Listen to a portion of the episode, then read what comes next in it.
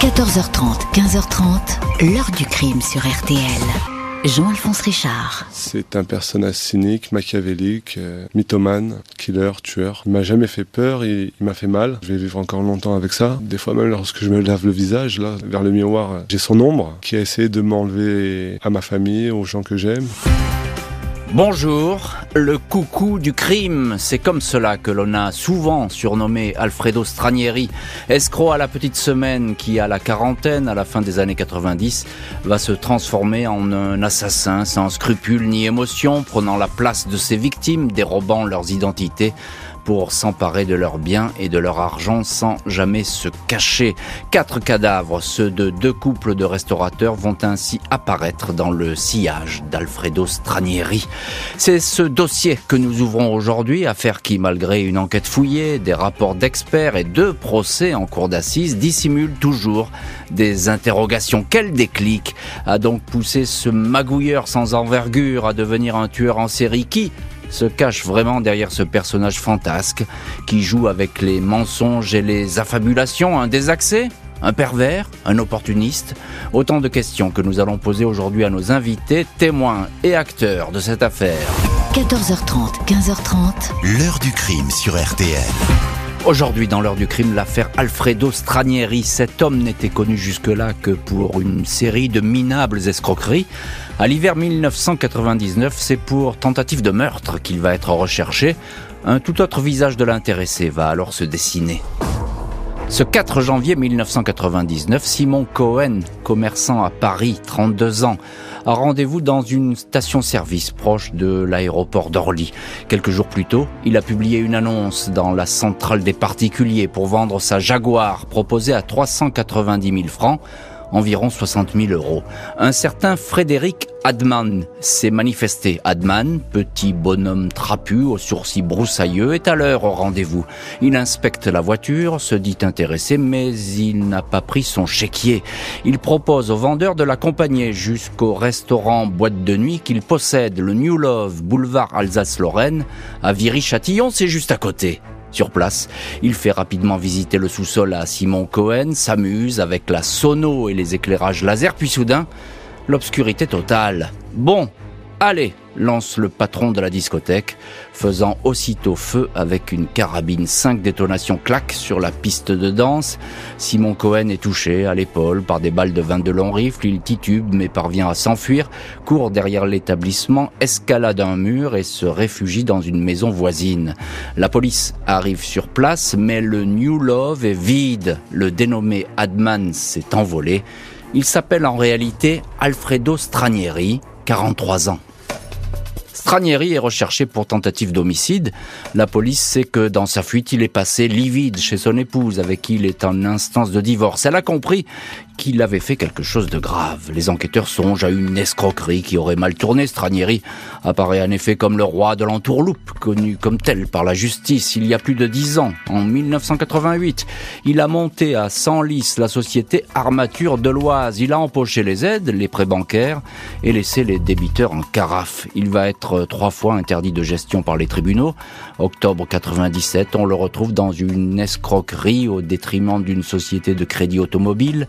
Il se fait alors appeler Monsieur de Saint-Afrique, nom d'un conseiller de Jean-Marie Le Pen. À la même époque, il reprend en location-gérance le New Love à Viry-Châtillon, contrat établi au nom de son épouse et de sa fille, histoire surtout de ne pas apparaître dans la transaction. Les propriétaires de l'établissement, Frédéric Hadman, 53 ans, et sa compagne, Nathalie Girard, 30 ans, sont heureux d'avoir conclu l'affaire avec un acheteur qui n'a même pas discuté le prix.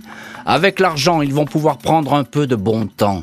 Mais le 13 novembre 97, Frédéric Hadman et Nathalie Girard s'évanouissent dans la nature. Au New Love, le nouveau patron Alfredo Stranieri est un homme souriant.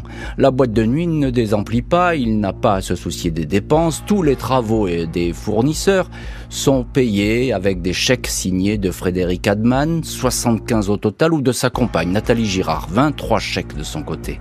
Le père de Nathalie, un retraité habitant près de Bordeaux, est intrigué par la disparition de sa fille.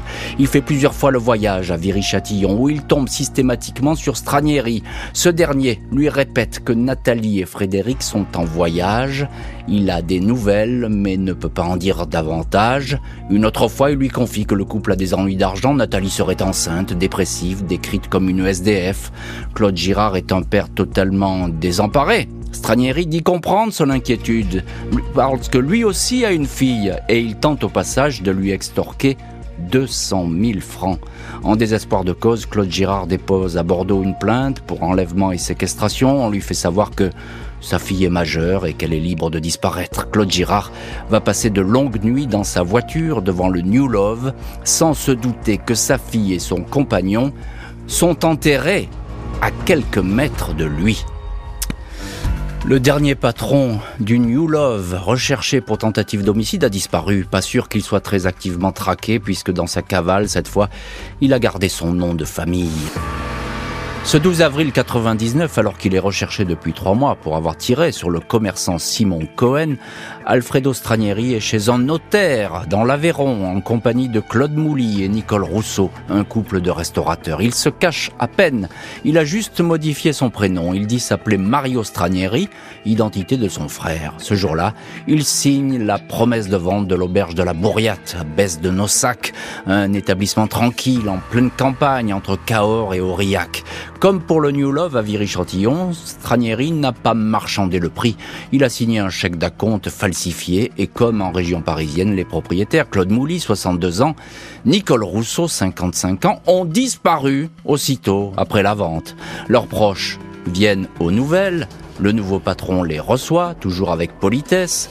Au fils de Nicole, il assure que sa mère est partie en Suisse pour une opération de chirurgie esthétique. À la fille de Claude, il affirme que son père est également en Suisse, parti lui avec un gros magot et ne voulant plus entendre parler de personne. Les gendarmes alertés ont droit à une explication supplémentaire. Les anciens patrons ont le sida en stade avancé. Ils se font soigner en Suisse. Stranieri n'est pas inquiété. Corinne, la fille de Claude Mouly, ne croit pas un traître mot de ces histoires. Lors d'une visite à l'auberge, elle a remarqué que toutes les affaires de son père étaient là, y compris des médicaments pour son cœur dont il ne se sépare jamais. Les gendarmes font alors le rapprochement avec le Stranieri, recherché en région parisienne. 7 juillet 99, Alfredo Stranieri est placé en garde à vue, interrogé sur les disparus de la Bourriate, mais aussi du New Love. Explication confuse. Les deux établissements sont perquisitionnés, on sonde les murs, les jardins. 19 juillet 99, les corps de Nathalie Girard et Frédéric Hadman sont retrouvés sous 1,50 m de terre meuble. La jeune femme a reçu 4 balles tirées par la carabine 22 long rifle. Son compagnon a été ligoté. Il a lui aussi été tué avec la même arme. 20 juillet, c'est au tour des corps de Nicole Rousseau et Claude Mouly d'être exhumés dans le jardin de la Bourriate. Ils ont été tabassés, tués par de violents coups portés à la tête, peut-être avec un outil de jardinage, une pelle ou une bêche. Stranieri les a ensuite enterrés. Il est mis en examen pour ses 4 enlèvements, séquestrations et assassinats. Face aux enquêteurs et aux juges, Stranieri n'a pas un mot plus haut que l'autre.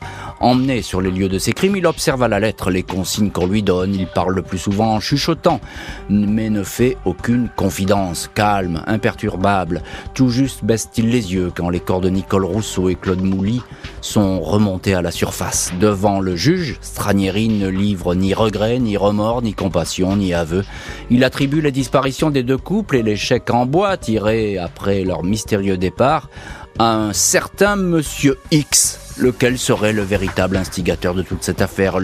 Lui aurait été simplement manipulé. En détention, Stranieri garde le silence. Il ne va écrire qu'une seule lettre à son épouse avec ces mots: « J'espère continuer à avoir des nouvelles des enfants ». Le tueur présumé des deux couples et l'homme qui a tiré à la carabine sur un commerçant, Stranieri va comparaître aux assises. 18 février 2003, Alfredo Stranieri fait son entrée dans la cour d'assises de l'Essonne, à Évry. Ce petit homme en costume sombre, épais sourcils noirs, cheveux poivre-sel, retenu par un catogan, comparé pour 4 assassinats et une tentative d'assassinat. Le commerçant survivant, Simon Cohen, raconte à la barre le traquenard qui a failli lui coûter la vie. Stranieri affirme avoir tiré car il avait aperçu 2 hommes de l'autre côté de la porte. « C'est la victime, C'est lui, Simon Cohen, qui l'a agressé avec un couteau de cuisine. Lui n'a rien fait, il était en état de légitime défense. Le président lui demande alors pourquoi il a pris la fuite. « J'ai pesé le pour et le contre, j'ai pris le contre », répond-il. À propos des 4 assassinats, Alfredo Stranieri s'enferme et livre des versions tout aussi hésitantes qu'invraisemblables, des affabulations, il regarde les familles des victimes, elles veulent des aveux, mais je le redis, je n'ai pas assassiné ces personnes. L'expert psychiatre Daniel Zaguri, qui a examiné Stranieri, évoque un blindage caractériel, un homme qui, selon lui, possède un mécanisme de défense extrêmement puissant où les pulsions sont circonscrites dans une partie tellement secrète que nul ne peut les deviner. Il est vain d'attendre toute expression de culpabilité pour lui, il n'existe aucune autre solution que de maintenir le cap, conclut le psychiatre. L'accusation décrit l'accusé comme un dangereux prédateur qui méprise la personne humaine. Après 10 jours de procès, le coucou du crime est condamné à la perpétuité, assorti d'une peine de sûreté de 22 ans. L'accusé est condamné, malgré les recommandations de son avocat et de ses avocats, il fait appel. Va-t-il offrir aux familles de ses victimes un autre visage ? 6 mars 2004, Alfredo Stranieri est devant la cour d'assises d'appel du Val-de-Marne à Créteil. Les familles des victimes ne se font guère d'illusions sur les paroles que pourrait prononcer l'accusé. Celui-ci, assis sur ses certitudes, continue à affirmer qu'il est innocent des crimes qu'on lui impute. Claude Girard, le père de Nathalie Girard, retrouvé enseveli près de la discothèque Le New Love, laisse éclater sa colère. « J'ai recherché ma fille pendant 20 mois, j'étais seul, rien n'a été fait. » Selon lui, si on l'avait écouté, le suspect aurait pu être identifié plus tôt. On aurait pu, soutient-il, éviter le double meurtre suivant à l'auberge de Besse-de-Nozac. Stranieri répète qu'il est non coupable. Cela revient à assassiner les victimes une seconde fois, lui répondent les familles. Pendant 2 semaines de procès, Alfredo Stranieri ne scie pas. Impassible, détaché, le plus souvent silencieux. Même quand l'avocat général le pointe du doigt en disant que tous ces crimes ne profitaient qu'à lui, un individu décrit comme un escroc minable devenu un assassin par cupidité qui élimine et dissimule ses proies, la peine de prison à perpétuité est confirmée. À nouveau condamné, l'escroc devenu assassin va passer de très longues années en prison au cours desquelles il va régulièrement se faire remarquer. 2011, 7 ans après sa 2e condamnation à la perpétuité, Alfredo Stranieri défraie la chronique en adressant depuis sa cellule une fausse reconnaissance de paternité de la fille de Rachida Dati. Coup d'éclat destiné à attirer l'attention, il est poursuivi en diffamation et condamné. En 2013, le détenu 11 873 de la maison centrale de Poissy, désormais âgé de 56 ans, demande sa libération pour raison médicale, requête refusée. La même année, on parle à nouveau de lui. Il se marie en prison à un autre détenu condamné à une lourde peine. Premier mariage gay en milieu carcéral, cérémonie dont les témoins ne sont pas moins que l'humoriste Dieudonné et le terroriste Carlos. Loin de ces frasques et face à autant de désinvolture et de cynisme, les familles des victimes n'ont jamais pu écrire l'ultime chapitre de leur malheur. On se mure dans son histoire et on pense que notre affaire fera changer les choses, indiquait ainsi Claude Girard en février 2022. L'heure du crime, présentée par Jean-Alphonse Richard sur RTL.